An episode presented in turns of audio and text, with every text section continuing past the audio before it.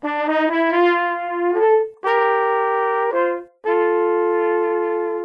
everyone, and welcome back to another episode of Hawks and Handsaws. I am Eric, your host, and that over there is Brad, the Hello. other host. Yes.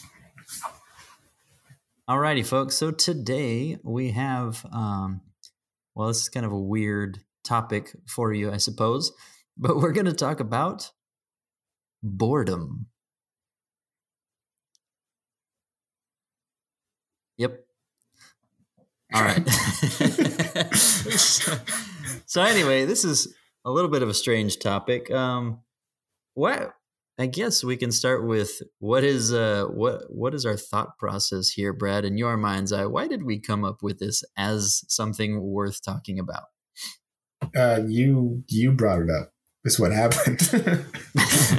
yeah, but you you agreed pretty readily, so you must have had something on your mind. Sure. So uh, to to reenact the series of events, we're like, hey, what's our next podcast episode going to be about? And you're like, well, I was thinking boredom. I'm like, I got thoughts about that. And we high fived and yeah, wrote it down. But the reason why I high five so readily was because I've had thoughts about this. Um, and that started, I don't know, early in college, maybe a little sooner than that, about time and my usage of time, my usage of media, my usage of entertainment, um, what that means, how much is good, how much is bad, um, and like just what it means. What what happens like?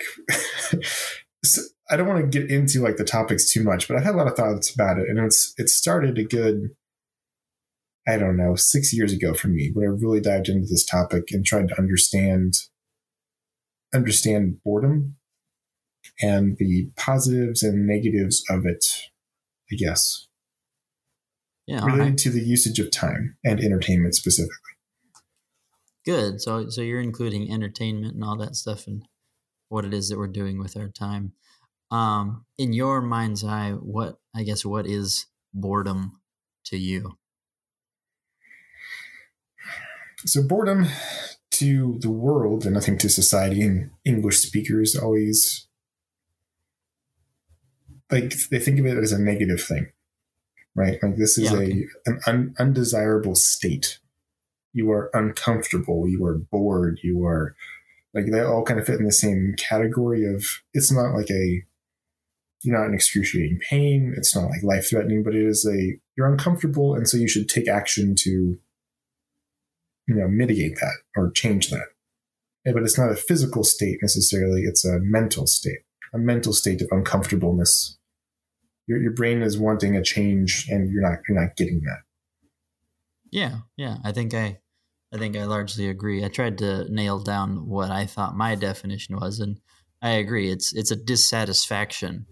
Um, but it's not like a depressing thing either. It's not like a I'm mad at the world. It's it's a mild dissatisfaction. Mild, absolutely. Um, but it's a it's so it's a mild dissatisfaction with like your current activities, your current engagement in an activity or a lack of activities occurring.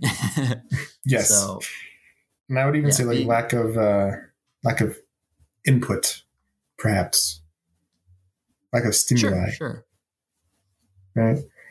Because I mean, you can be doing something though and still not be bored.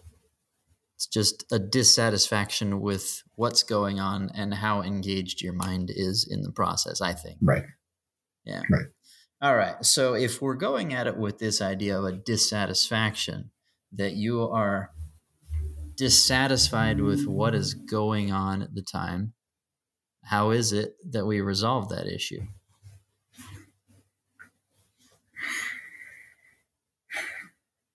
Well, apply entertainment is the obvious answer, but that's that's not always applicable in this situation. So, um, a classic example of boredom is a classroom setting, right? You have Yeah. like uh, that English teacher keeps rattling on about you know, English being so great, and uh, you're just not really connecting with it. and, and so like you you tune out because you're bored. You're bored of what's what's being said, what's being taught, whatever it is. Um, and I'm picking on English because you're an English teacher, obviously. but the, every subject I've had has had teachers that have said it in an engaging way and in a not engaging way.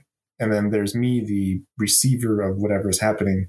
I also play a, a large part of am I actively receiving this or am I, you know, tuning out? And the boredom factor, I think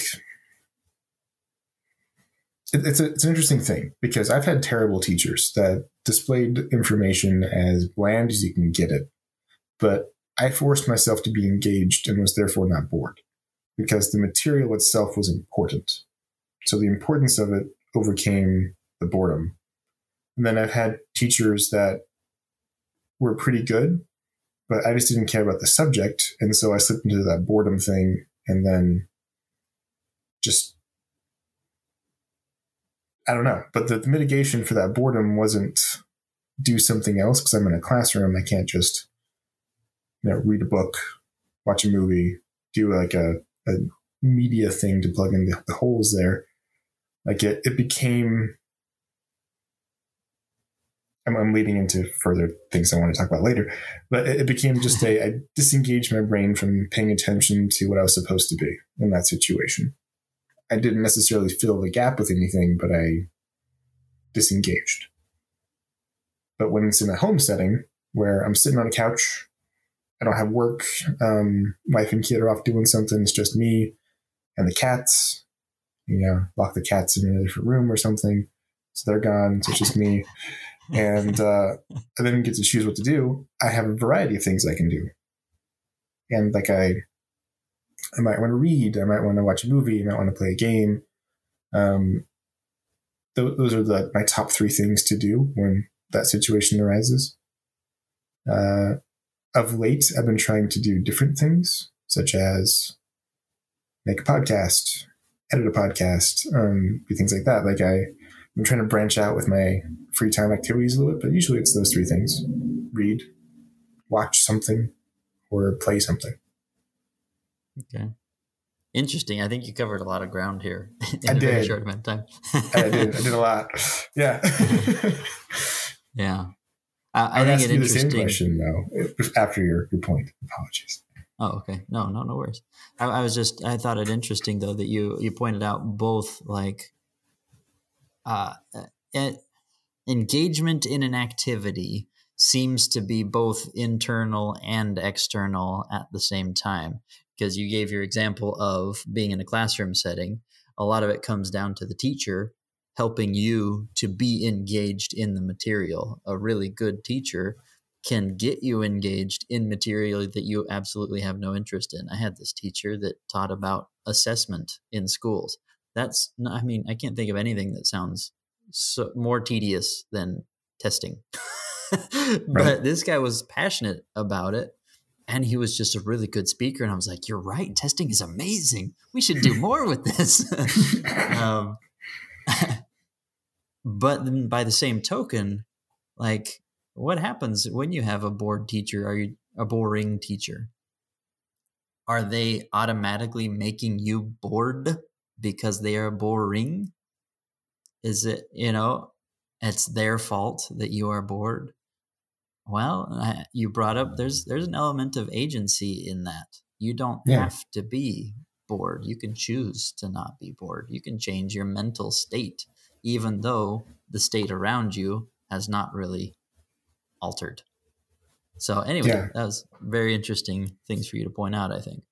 Well, I have to make another comment about that. Like I, I take great stock in personal agency, and whenever it is implied that my choices are outside of my control for whatever reason, um, I get very defensive about that.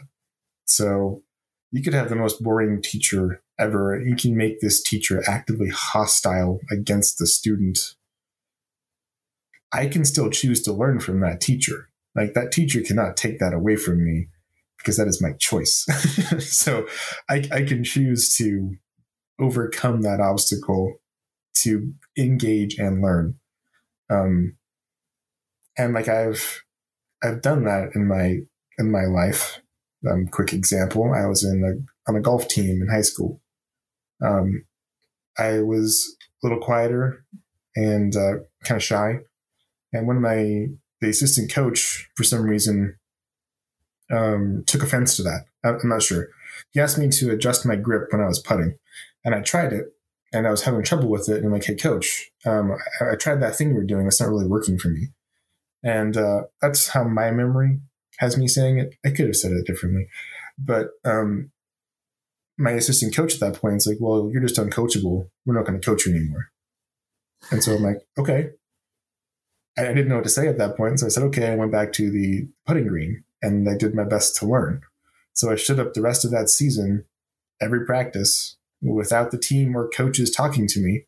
And I practiced and learned on my own because they just stopped. Like, I, I did not let them being hostile towards me stop me from trying to learn what I was trying to learn. And so, like, that, relating it back to boredom, it would be really easy just to sit there and not have any coaching happening and just be bored during practice. But I I went out of the box and tried to do it myself.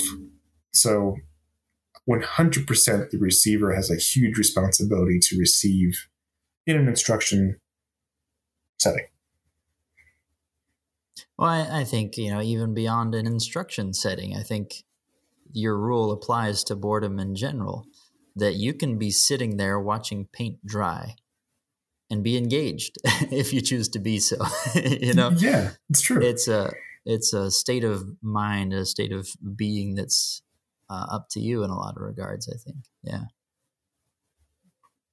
all right so in reference to your question though like well you, you returned my question back at me i guess um yeah like the easiest route to go to alleviate boredom is of course any form of entertainment that we have so readily accessible to us right mm-hmm. television um, the phone in your pocket is just so easy to grab onto and it's got music it has uh, movies it has books it has articles um, yeah it's so crazy addictive and easy to just let yourself be engaged in that regard. Oh, here's something engaging. But it's a weird kind of engagement too, isn't it? Uh, I I think that's kind of where we're starting to get to, is that it's not about like you feel fulfilled, but it's something that your mind is content with for the time being, and I'm not sure why. Because if we're talking about this dissatisfaction that is boredom, what is it that our phone is doing for us? you know. Mm-hmm it, with this this state of being. I, I'm not sure, to be perfectly honest. I've got a theory. Yeah. If I may posit this theory, um, I believe, speaking about phones specifically, that it's the break of monotony, like the, the novelty factor. Like novel things gets our brain all excited about stuff. It's like it's new, it's exciting. Um, I heard someone talk about your phone as being that thing that makes everyone a king. Um, and I was like, okay, what, what, does that mean? And they get into more detail. When you're on your phone, everything is at your beck and call. Like, based on your whims, you know, things happen. Um, even beyond entertainment, but through your phone, like, I want food brought to me you know, you push the button on your phone and then food is brought to your house or brought to your location. I need someone to arrive in a vehicle and pick me up. I need entertainment. I need music. You know, jester, dance for me. You know, like everybody becomes like a king. No, it's it's Siri, dance for me. Siri, Siri dance for me. Hey Alexa. Um, so like it, it's that. That's what phones I've seen do to me. Like it, it satisfies like my most selfish and self-interested desires. Like that's what my phone does. And so when it gets to entertainment and directly about boredom, it's all about novelty. You know, what's going on in the news? I can just click the button and I can scroll through all the news that's entertaining to me. Get bored of that, switch to the next app. Go through my Twitter feed and look at all the stuff from all the people I follow on Twitter. Go through all of that. Get bored of that. Okay, where do I go next? And like I I should probably speak to the times when I was using my phone the most, but like I had Instagram, I had um you know these games I checked into all the time, like Clash of Clans or Clash Royale, where there's incentive to check back daily. And so that kind of triggered in my mind. So I was just going through checking all the boxes of every single app I have because each it's new every day. And my brain wanted that like low level stimuli. Like there was nothing like when I booted up Clash Royale or something on my phone, I didn't open it expecting something revolutionary. It's the same. It's always been the same. Um, you, you, click the box, you open the chest, you get a couple cards you didn't want. You go to the store, you click on the free thing, you don't buy the other things because microtransactions are the worst. And like you just you get into like this routine of small little dopamine hits of like bare minimum novelty to keep your brain satisfied. And I think that's what what it is. It's like the uh, the bare minimum to not be bored. I think is what my phone usually serves up. At least it did. Interesting. So uh, I guess is this is this worse now than it was before? Like phones being an issue and being an alleviator for boredom. Is this a problem then? Yeah, okay. Well, this is the point I've been trying not to make too early. I think boredom is a great thing. I've, I've decided because um, in college I had a professor who said exactly the same thing, and he was a very eccentric and creative person. Um, but he he taught that in order to be creative, you have to be bored to do it. And I was like, what are you talking about? That seems weird. Like, I like listening to music when I'm being creative. Like, I'm not bored doing that, but I missed the point but it stuck with me. I don't remember much of what he taught beyond he didn't like my shirt design, and he taught me that boredom is important. Um, but what happens when you're bored? Like everybody's been bored before, and you don't immediately reach for your phone, or you don't immediately reach for a book or a movie or whatever. What happens? Your, your brain starts looking for things to entertain itself, to to satisfy this whatever this urge is, this urge for novelty, for whatever. And so if you're stuck in a dentist office, right, you have all those magazines and they're all terrible, so you don't pick one of those up. You look around at the other people, maybe you're alone in this dentist office waiting. What happens to your brain? Your brain starts making up stuff. Your brain itself starts filling in the gaps, right? And that's where like daydreaming comes into play. You start getting creative. You start getting um, all these really cool ideas. And I, th- I think that's just it's present in our culture. I just don't think people have identified it. It's like I had this great idea in the shower. You know, like well, can't have your phone in the shower. Can't have your phone in the shower. You're not listening to music in the shower. Like, you know, like all of the normal entertainment stuff is gone. And the act of taking a shower is just very routine and mundane. And so your brain fills in the gaps and starts having these creative ideas, these really cool thoughts. And people are like, I had the greatest idea in the shower, I did my best thinking in the shower. Well, it's because you're not having your thinking done for you by something else. Like your brain engages as soon as you stop engaging it with external media. So I think it's really important to be bored sometimes. Okay, so I think I think you just now made a very important connection for us in what we have already talked about this idea of external versus internal um, solutions to boredom, and it seems to me that the the problem that we have identified here is that the phone is the like the uber external boredom alleviator It's just there always. It's ready to be used. And it is something that will engage you always very quickly. And it does it on its own. But when you're forced to not have any external um, engagers, then your brain is forced to click on and engage itself. Yeah. Yeah. Okay. Interesting. And once it starts engaging itself then it's coming up with these cool ideas. Yeah you know i wonder if i could uh or mm-hmm. i wonder about how this works and starts pondering the questions of the universe and all this stuff. Yeah cool. Interesting connection. Very good. Um well I, I have to ask now was this your thought when you suggested this idea? Is this something that you thought about or is this novel to you? As of right now, no, this is this is novel. I don't know that I had thought of it in so many words. I, I haven't been leading this discussion toward this direction at all. so I was I was just observing from everything that you've been telling me so far, you know, with the the whole um, teacher being engaging versus you being engaged. And so mm-hmm. I was like, okay, so we got the external versus the internal. And then you made this other excellent point. So yeah, I, am kind of figuring this stuff out as you are saying them. Cool. Um, yeah. So that's, that's interesting then. Um, and I'm wondering, so, you know, I'm kind of stuck in a classroom setting all day most days. Sure. and you brought it up to start with, so you, are the one to blame. but I, I'm starting to think a lot of just boredom because boredom happens so frequently in classes. And what is it that we do to engage ourselves? Uh, the phone now, I'll have to say, is a bigger problem than it's ever been. People are yes. pulling out their phones while people are talking, while people are giving lectures and everything and it's used as a distractor from everything that's going on presumably because well i'm not interested. I don't really care what you have to say. I'm not interested in english.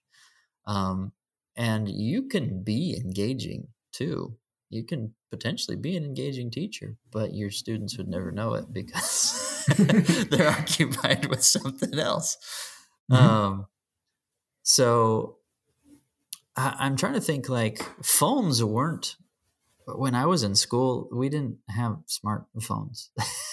it wasn't a thing. Mm-hmm. I had a mm-hmm. flip phone. Once I got really fancy. That sucker was a polyphonic ringtone phone. Woo! Didn't just beep at you, it actually had different noises. You could hear like different instruments on that ringtone. Whoa! Anyway, I think that phone had like a speaker phone too, which was like, oh, no way, speaker phone, which they all do this stuff now. You're old. oh, it's so crazy. Anyway, so the phone wasn't really something that we reached for for entertainment. I'll, I'll have to say that then and now if I'm looking for engagement from my phone, the biggest thing that I hope is that I have a text message. Okay. I think that's the thing that gets me excited the most is like, oh, I got a communication from somebody. Otherwise, I just end up like idly browsing something because I was checking if there was a text message and there weren't. And well, now that I'm here, you know. Mm-hmm. So, um, but yeah, that's that's the thing that engages me the most. But prior to that, being in classes, what did I do if I was bored? And while you were talking about your being in classroom situations, I got to thinking about um, my note taking, like how I would take notes, especially in college. Uh, I I guess I took a leaf out of my dad's book a little bit, and he doodles, and I doodled so much. My notes were crazy. I remember I had I was in this anthropology class, um, and a kid came up to me one time. He's like, "Hey, uh, so I, I, missed class last time. Can I can I borrow your notes from last time?" I was like, "Oh yeah, sure." So I, I flip open to my notes page, and I had like half the page filled up with this giant bat flying in the air, and I'm like, "Yeah, just ignore that." but I mean, what what was interesting about that though is it seems to stem from this idea of boredom, right? That I'm not engaged. I'm not actively like, whoa, what's what is she talking about up there? She is a, a female professor. Um, we, uh, but I was occupying my mind, so there was there must have been some boredom. I was discontent with the state of not moving. Mm-hmm. I guess you know, so I, I figured out some way to fidget and do it in a productive fashion So I fidgeted while drawing things. That was my fidgeting, was drawing things. Um, I was still able to pay attention at the same time, and drawing somehow engaged me in the material a bit more too. I'm able to actually catch on to what she's saying more because I'm doing some doodling. And I'm not sure how this this all fits in with the process of of boredom. Well, I, think I think you hit something really important there. Um, people speaking and listening to people speak doesn't engage all of your brain. Like your, your yeah. brain's capacity is much greater than that. That's why we can read faster than we can talk, you know, or like you know, process speaking. That's why people put on, um, like YouTube videos or whatever, whatever auditory stuff they're listening to. They just crank it up to 1.5 or 2 times speed because the normal cadence of people speaking isn't fast enough for them. Um, yeah. I was, um, I was building a website for learning purposes, and I was going through it. And one of the um, standards for web design now is to support notes for screen readers. So those who have um, you know, visual impairments, they can't see as well. They have screen readers help them tell them what's on the web page. And they had a sample of what that sounded like. And I, I played the clip and I couldn't understand it. Hmm. Like, I'm like, what? What, what was that? Like, it was so fast. I, my brain could not understand it. So I listened to it like 20 times, trying to understand what was being said. And like, it, it was mind blowing to me. It's just, I wasn't used to words being read that fast um, in that particular tone because it's like a computer voice saying it. But those people with screen readers, that, that's like just opening a website and they get hit with this wall of sound again from my opinion that it's so fast but our brains are capable of processing it at that speed and so when you have a professor stands up in front of a class starts pointing to like your powerpoint you know pause for effect next point here on the powerpoint like it is your brain's like, okay, guys, I, I, can do this. This is fine. And you're filling up that threshold of boredom with a creative outlet. You're doodling, right? Your brain filled in the gap with something creative to get to that threshold of being comfortable. And it could still do the other thing because it was barely causing your brain to function. uh-huh. barely doing anything. So I think that's awesome. I think that's a really great point. And like I've, I always had that same opinion. Like, well, if you're doodling, you're just not engaged, you know? So that there's something wrong. Either the teacher's not engaging enough or the student's not engaged enough. And I think that's the wrong way of looking at it. I think both parties are probably doing fine. You just needed to do something else. And that's that's cool. Because um my wife always fidgets constantly when she's doing something that just requires her to listen. Um, like she's currently crocheting. She crochets constantly now. And she has like full on conversations while doing it. I'm like, that's cool.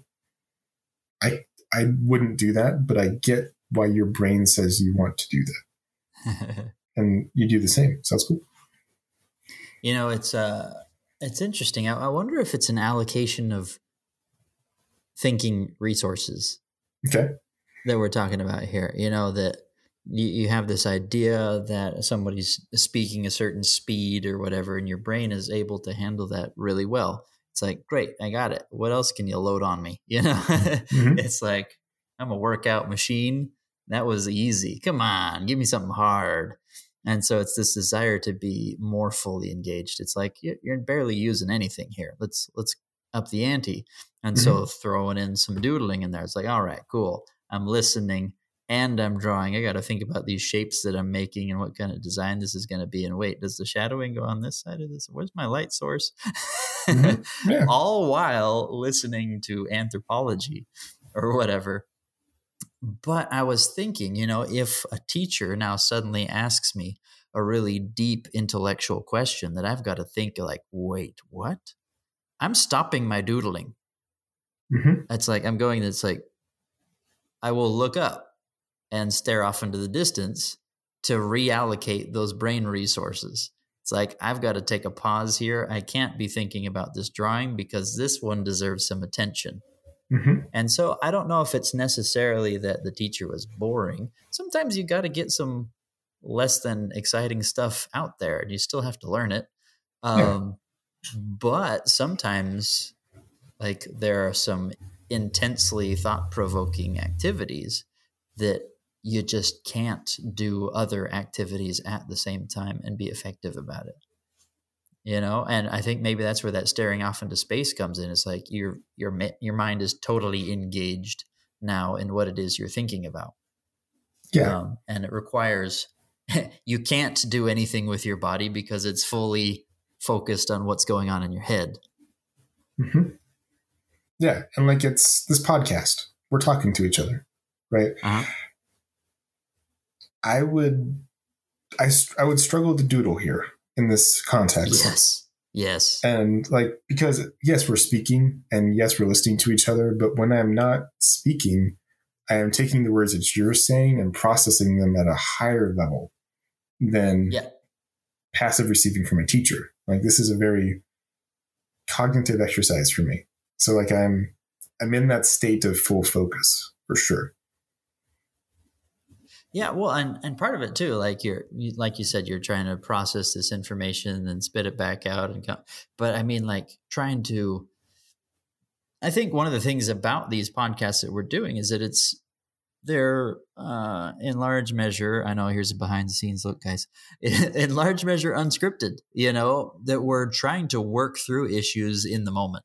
It's mm-hmm. not like, uh, hey, we planned out beforehand that you're going to say this part, Brad, and then I'm going to come back with this part. it's we're trying to like, all right, let's let's see if we can come to a certain conclusion about our topic while we're talking about it, which requires the understanding of the words that you're saying, the processing of them, and then adding on to those ideas all at the same time. This is a pretty mentally intensive activity. You're right. I could not be doodling right now. Mm-hmm. Uh, it's a struggle to do other things. You know, when someone walks across my field of vision, it's difficult to maintain focus on the things that you're saying and be able to adequately respond. So even just observing someone walking, that makes things much more difficult. Yeah, interesting. So I like this idea of uh, the intensity of the activity that's occurring, how much um, brain resources it requires to do. Okay. Yeah. Another point about brain resources, real quick, in a teaching setting. Um, I had a biology class or something. I think it was advanced biology in, in high school. And my teacher at the time was like, You guys need to write notes. This is what you must do if you write your notes and you turn them in, you'll get bonus points. If you do the study guide, you'll get bonus points on the final exam, you know, whatever. Like he, he pushed notes hard and everybody had their little notebook out, whatever. I made it a point to have a completely empty desk every day. So, one, because I'm a punk, especially back then, and I was making a point but um, that I don't like notes. For me, it doesn't work. The act of me listening and then transforming that into a note distracts me from learning the thing, in my opinion, because my brain my brain translates it to a written form, and then my brain makes the like has the idea of I put it in a written form. I no longer need to care about it because I just wrote it down there it is. My note has been taken.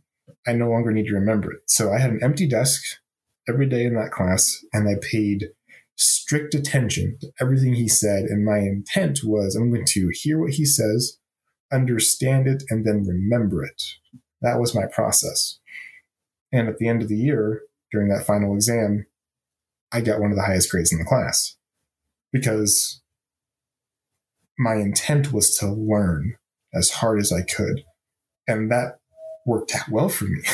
um, everybody else's intent was I need the extra credit for filling out the study guide, filling in the blanks. Like, how many times can you fill out a crossword puzzle and then remember all the words in that crossword puzzle, which you just did? Like, you know, like, especially if you're just listening for somebody to tell the answers, like five across, like it's going to be symbiosis or whatever. I'm like, okay, fill, fill in the study guide. I see it. Right. And then you are asked later, what words did you write down? Like you weren't paying attention. You were filling in the form. You were doing the thing. Right. And that was my, my philosophy back then. And it worked out to this point. And so that's why I also have this contrary opinion of people can't multitask they can only switch tasks rapidly. Mm-hmm. Um, that that's my opinion with that, and I've done well in my life by saying this is important enough to have my full attention, and that's okay. Other people may not feel the need to do it. I'm going to do it, and it's given me an edge that other people don't have. I'm not saying I'm smarter than those other kids. It's just I tried something different and it worked for me. Well, this is very interesting that you say this. Um, and I wish I had more information on this now. Remember, guys, we are not experts in any fields other than the ones we claim to be experts in. I'm an English teacher, that's my field. Uh, but I, I remember taking this psychology class, and in this psychology class, it was specific to educational psychology.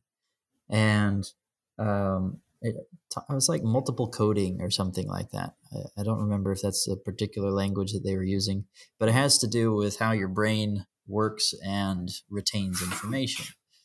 Um, and there's a strong uh, argument in this psychological uh, education sphere that when, when you have multiple senses engaged in the learning activity, then it is retained in your mind easier which I think is part of the argument for notes, even if you don't read your notes. Because honestly, that's one of the things that I do. I never, pretty much never read my notes. If I write them, it's just because I'm writing them. mm-hmm. You know, it's, I'm writing them down, but it also becomes mine. I'm translating them in my own way. So mm-hmm. it's it's a synthesis sort of thing. I'm taking information and putting it in my own words. It's not just a repetition of what it was for me. So I, I think you brought up an interesting point as to what exactly the activity is that you're doing. So for me, it was an engaging activity. I had to figure out what was being said and translate it. Um, and then the actual process of having a hand on paper moving back and forth is kind of part of the memorizing experience. It's like as I learned these concepts, I remember feeling the paper on my hand, the ink smearing, the you know the edge catching and ripping or whatever it was. It this whole sensory process of tactile experience mm-hmm. engaged in this process of learning something from my teacher. Um, and uh, for for whatever reason, I, I think you you brought up a good argument as to why it might also work in the other direction, depending on how the activity is used. Uh, but it's it's I think all the same. It's it's the sensory details. If I'm not mistaken, the sense that's actually most associated with memory is smell.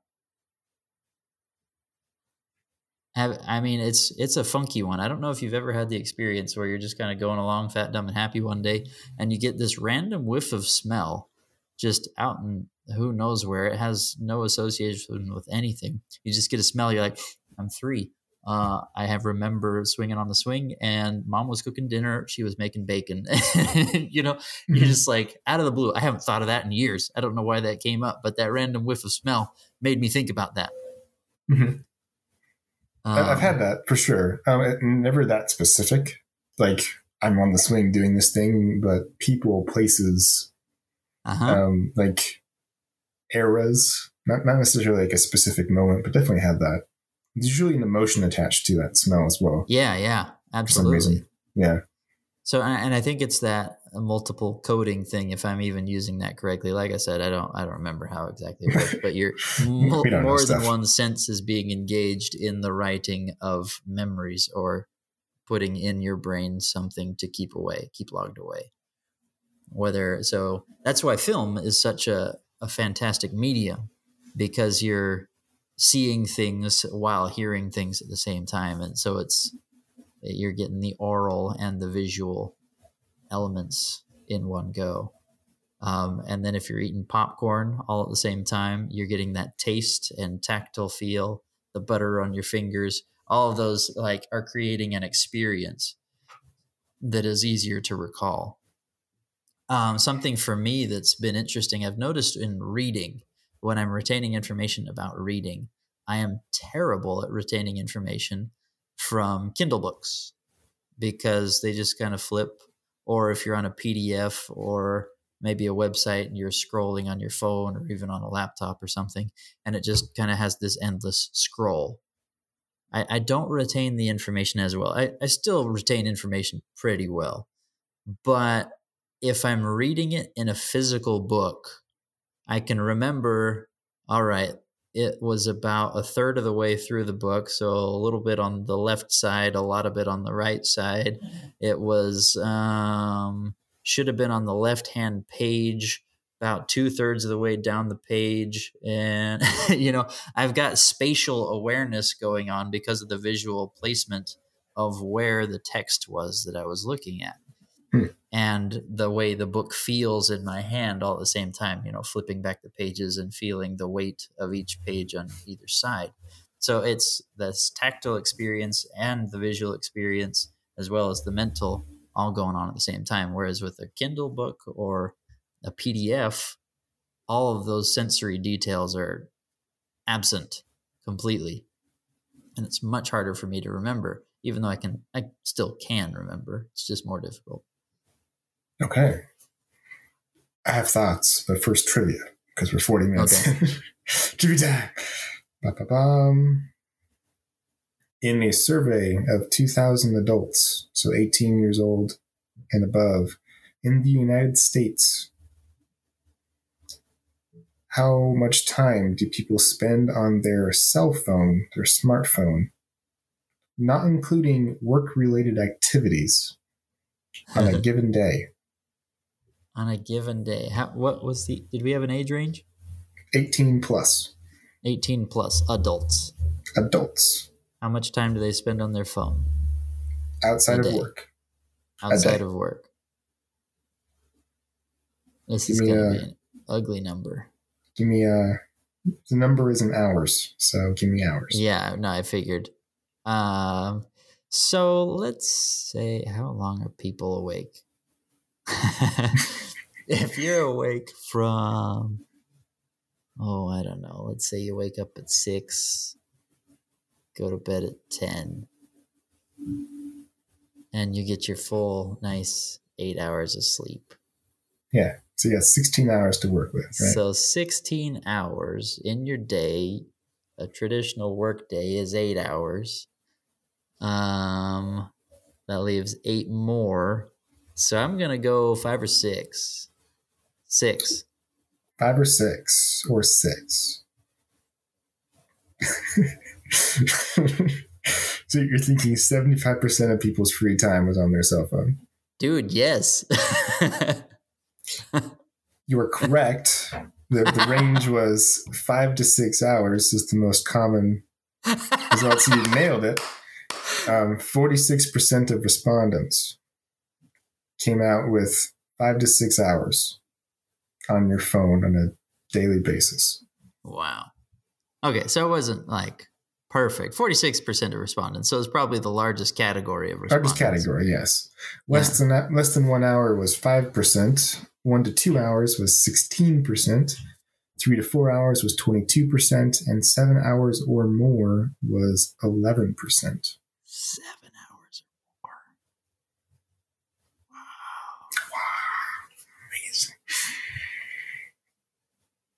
I'm feeling very proud right now. nailed it. You nailed it that we're ruining our lives. Um, so the to respond to your thing about the multiple coding, which may or may not be a real thing. But, it's a um, thing. I just don't know if I'm calling it by the right name. it's a thing. I, I think this is where I'm going to have to say we're different because people learn differently. And I think that's been established, at least like whatever. But the things you described while writing are all distractions to me. Like the feel of the paper, getting the, the corners stuck, smudging the ink, trying to figure out how to spell that freaking word. You spell it wrong, you have to erase and rewrite it. Oh, wait, what did that professor just say as I was trying to deal with that stupid word I couldn't spell? Oh, wait, like I'm trying to write fast. Oh, like, like all those things distract me. I have never once remembered something better because ah, oh, I felt paper at the same time I heard a thing. Like that, that has never been a thing for me ever. Um, but when I back to that biology class where I didn't take notes, I remember distinctly about the Punnett squares that we were learning about um, and how those worked. Like the the method I used wasn't let's add other senses to this learning. I broke it down into concepts and I broke it down to why is this important to me? Um, and that question has, again, guided me throughout my, my entire life. I hear a, I learn something, then how do I apply that to my life? And then my brain saves that concept and files it away. And, and, and that's what it is. And like, that's, that's how I work. It, it's never, it's never been about the multisensory stuff for whatever reason for me. Like I, I do remember multisensory things, um, of course, in like other memories, but for concepts and learning, especially in a school setting, it's never been about that.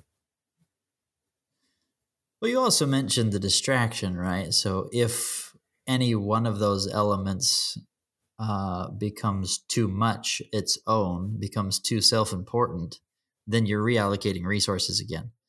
Yeah. Um, so that might be where the problem arises. I don't know if it's necessarily the problem of having sensory data. It's just that sensory data is too self important to be useful. And I think I just have always struggled with writing, like physically taking a pencil or pen and writing. Like that is something that I need to work on um, and like uh-huh. think about. Um, same thing with doodling. Like everybody's like, yeah, I just doodle. Like you doodled all the time. And I loved your doodles, love your dad's doodles. I'm like, I want to do that. So I tried doodling in class, but all of my resources went to trying to make it not look terrible, right? Because I wasn't like naturally talented to do it. So like that thing took me effort. Um, you mentioned movies about being a great medium with um, sound and visuals, and you mentioned popcorn or whatever. Um, again, the popcorn distracts me, but what enhances the movies for me is the the ambiance of the theater, the reactions of the other people. That mm. that does something for me for sure yeah. to enhance the moment. Um, I remember distinctly seeing The Dark Knight in theaters with my best friend at the time, um, and having him there watching it with me. Like it made a difference, and like it it changed the experience. And that moment in time where we watched the credits and we didn't even look at each other. We were just like so taken aback by that movie because at the time it was like the most intense, edgy movie we had seen because we were like young teenagers and we, we were just blown away by what just happened to us. Like that was just crazy. And like a lot of people in the theater are having similar reactions and that was that enhances that that moment for sure. Uh-huh. But I had another point I was going to go to and it's gone because I got stuck in that moment because that, that memory is so powerful to me. So like it's, I see exactly what you're saying, but I got the point back. My dad and I, we play video games. My dad hates video games and he doesn't like to play them very much, and I have to force him to do it. So when I play a video game, I'm just playing the game. Right? Sorry, what was that? I said, "How fun!" Being forced my, to play video games, right? And so my dad, and I was like, "Dad, come play with me. Dad, come play with me." Growing up this entire time, and he had to like, "So, Dad, just press square to do the thing." And so he looked down at his hands, and he tried to find the square button, right? And then he he pushed yeah. that button, and like it became an extra slipping into German, an extra obstacle to overcome to to, to, get the thing to do what it was supposed to. For me, I pick up a controller and I'm, I just I just play the game. Like I almost never think about what my buttons are doing or what I'm pressing. Like I just intuitively grasp it and move on, and that's great and it works for me perfectly. But for other people, it doesn't. And I think it's writing and doodling is that for me. I don't just intuitively pick that up and can ignore it. I have to put in a lot of effort to make that work. Yeah. There we go. Point made. I'm done now. Okay. we may be getting somewhere. So, boredom is this process or this state of being dissatisfied with your current state of affairs or your mind's engagement. Mm-hmm. Engagement, uh, how much, how many resources are allocated to this particular activity? Uh, well, I mean, we we talked about it being like a muscle, right? Uh, mm-hmm. How it's like, yeah, I got this, I can handle this. Give me more to do all at once. So it seems the more practice that you have at a certain activity, for instance, doodling, for you, doodling was hard because it was something that you hadn't really felt skilled in already. So you had to pay extra attention to it. For your dad, it was an activity where I don't know where the square is located on this controller. so I have to find it first. Once you do those things repetitively and enough, you no longer have to allocate those resources. It's you've worked out your brain enough, you've become stronger. And so it's easier to be bored with the same activity if it's over and over again because you become better at handling that activity. Mm-hmm. Right? So yeah. well, I, I, it seems like boredom's almost this process of of building upon what you already have and know and upping the ante. It's like it's it's almost like your brain signaling, I've got it now. What we're doing, it's handled. Give me something else. Okay. Yeah, I like that. I like that a lot. And like I we've been using the school setting a lot to frame this conversation, but so many times when I was bored in class, my thought was, I already know this. Or like, yeah. this isn't something I really need. Like my brain kicked off and was like, I've already got this. Don't worry about it. Like exactly what you just said. Like I, I didn't realize it until you mentioned it, but that was the trigger for the boredom. Like this is no longer interesting or relevant to me. And the brain, my brain was just confidently saying, you don't need to pay attention. It's, it's cool. It's no longer a workout. I got this. I got this. Yeah. Interesting. All right. This is yeah, all right. Um I think I had another thought with that and I don't know where it went. See, this is not a boring conversation because I obviously don't got this yet. well, let me we've talked about school now, so let's get out of school. Yeah. You're you're at home. You've got your eight hours of unscheduled time. Let's pretend you are a single individual, no family, whatever's. You, you just ordered takeout, food's taken care of. You've got the entire evening in front of you. Um, you said that boredom is a good thing. And this whole phone usage trivia question was leading to another point. When when you trick your brain into not being bored by feeding it mundane stuff. So external I, stimuli. External stimuli, but external stimuli that you're not engaging with. Like um I want to bring up Boba Fett. clarification. Like Boba Fett. It's terrible. this is a bad example. Um, I have to actively engage to get through that show. So the think of a show that you've seen a thousand times before, like um, whatever your favorite show is. You know the lines, you can quote it. You just put it on, right? And you just kind of half watch, half don't watch the show. because like you're you're you're eating, you're you're on your phone, you have the show on, right?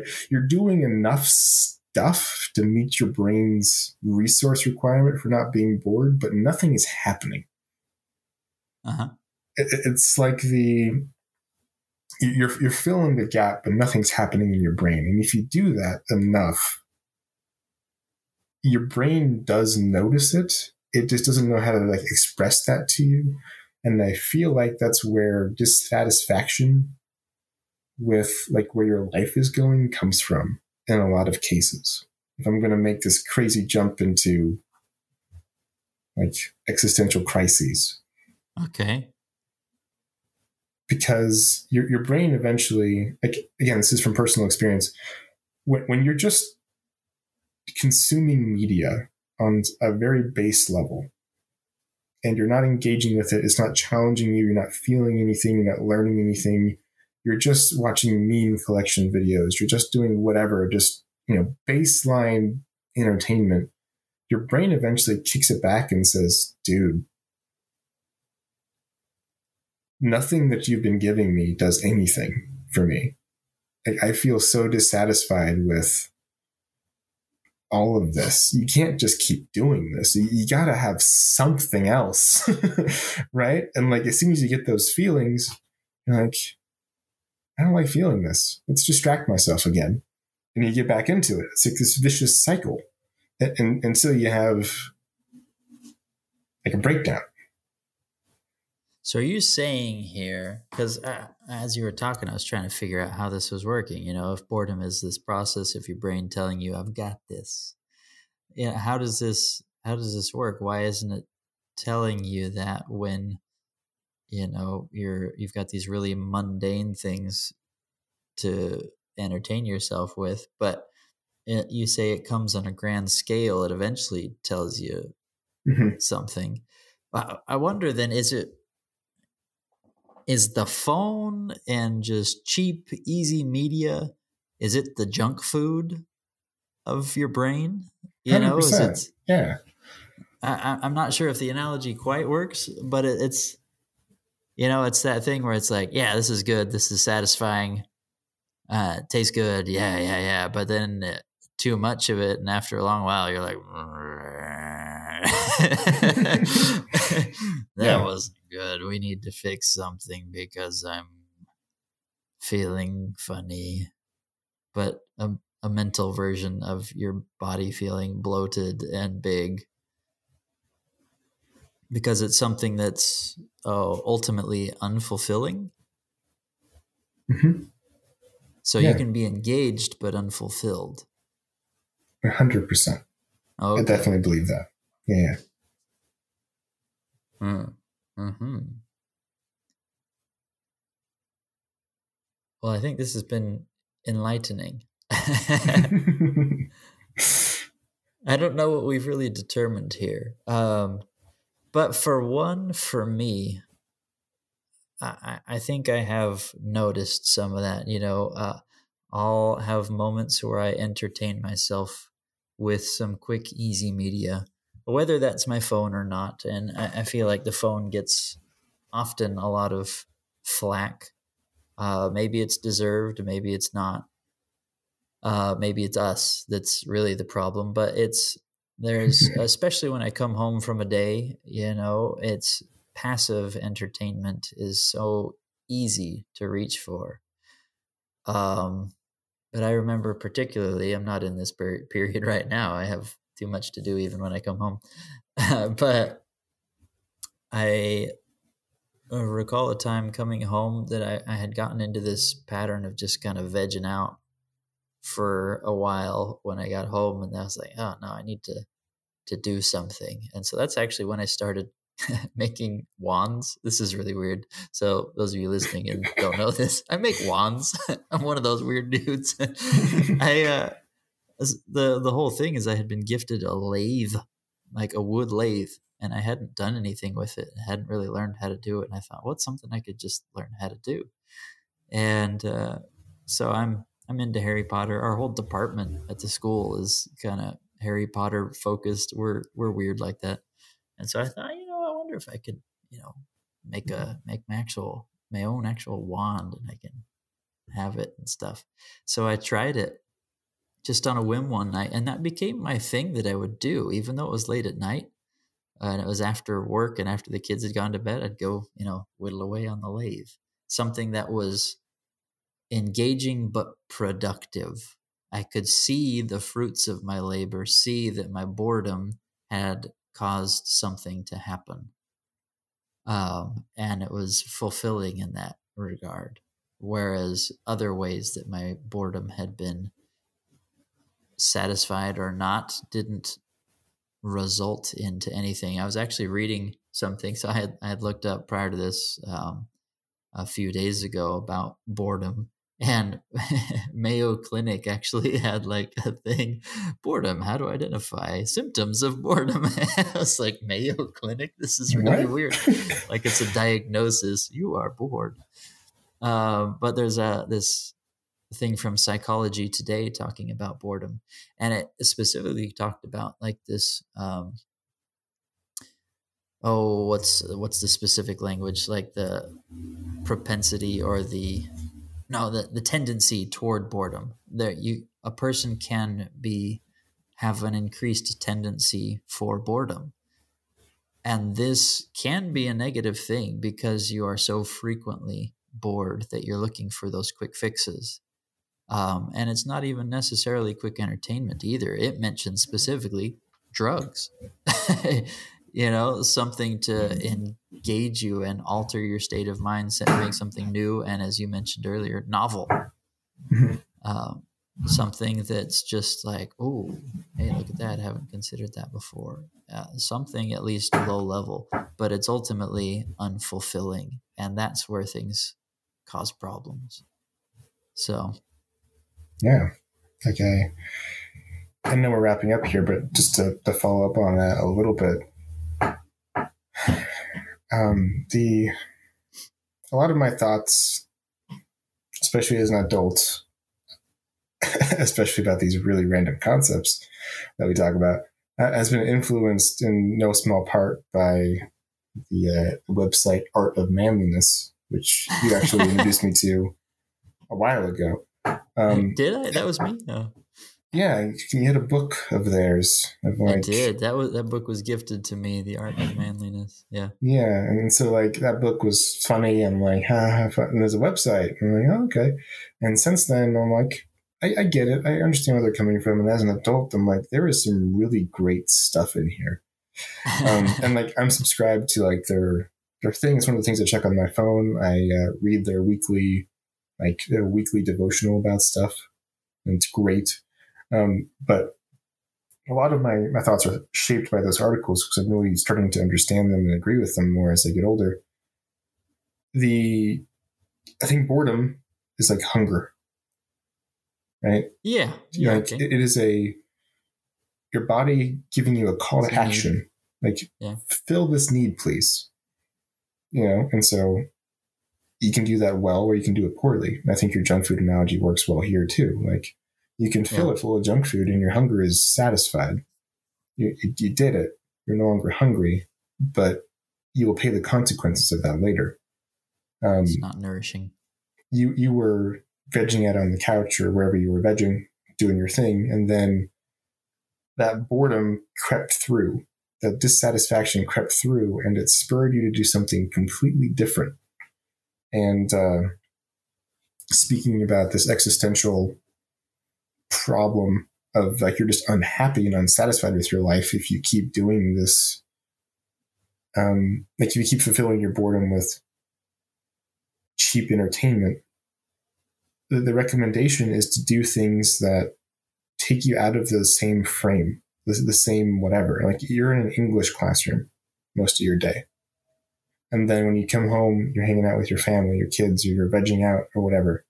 The the furthest thing from your like daily activity is making something with your hands. Yep. Right. That is something you don't do in the rest of your yep. day. This is different. It's unique. And as soon as you did that, I'm making assumptions for you. You felt more fulfilled. Your boredom was satisfied in a better way because instead of teaching, which takes a lot of mental capacity, you were like working with your hands, which takes dexterity. It takes yeah. manipulation of tools, and it's, it's a completely different skill set. And your brain's like, yeah, this is good. This, this is real is good. good. so that's it's leg day. Excellent. Good. don't, don't, talk to me about leg day. I rode my bike for like the first time in like a, a year today. And uh, my brain's like, this is good. And my body's like, you're going to die.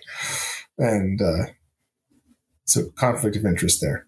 But brain's doing pretty good. anyway, to say all of this, I think boredom is great when it is applied to making your life better.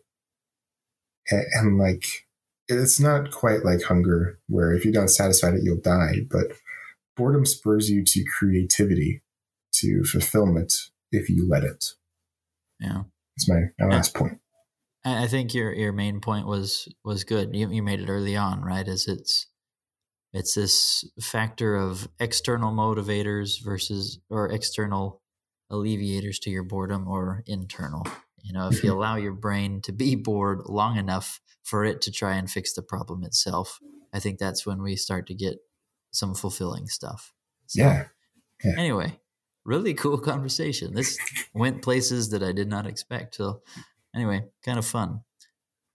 Uh, I will have to say, we have had some interesting moments of creation together with boredom and uh, the creation of this podcast itself um, and even our, our family competitions. We we do these competitions occasionally when we have the time um, that are just kind of all over the place. Uh, mostly creative in nature. We've done a video competition. We've done a a movie poster competition. Um, but yeah, they've all been creative endeavors because we were mildly dissatisfied with the state of affairs and wanted to improve ourselves and do more and uh, hopefully we'll get to do some more of those, especially after I finish this master program because uh, this has been rough. But anyway, been a good talk. Thank you all for uh, for joining us on this really weird discovery of of boredom, and uh, we'll see you all next time, folks.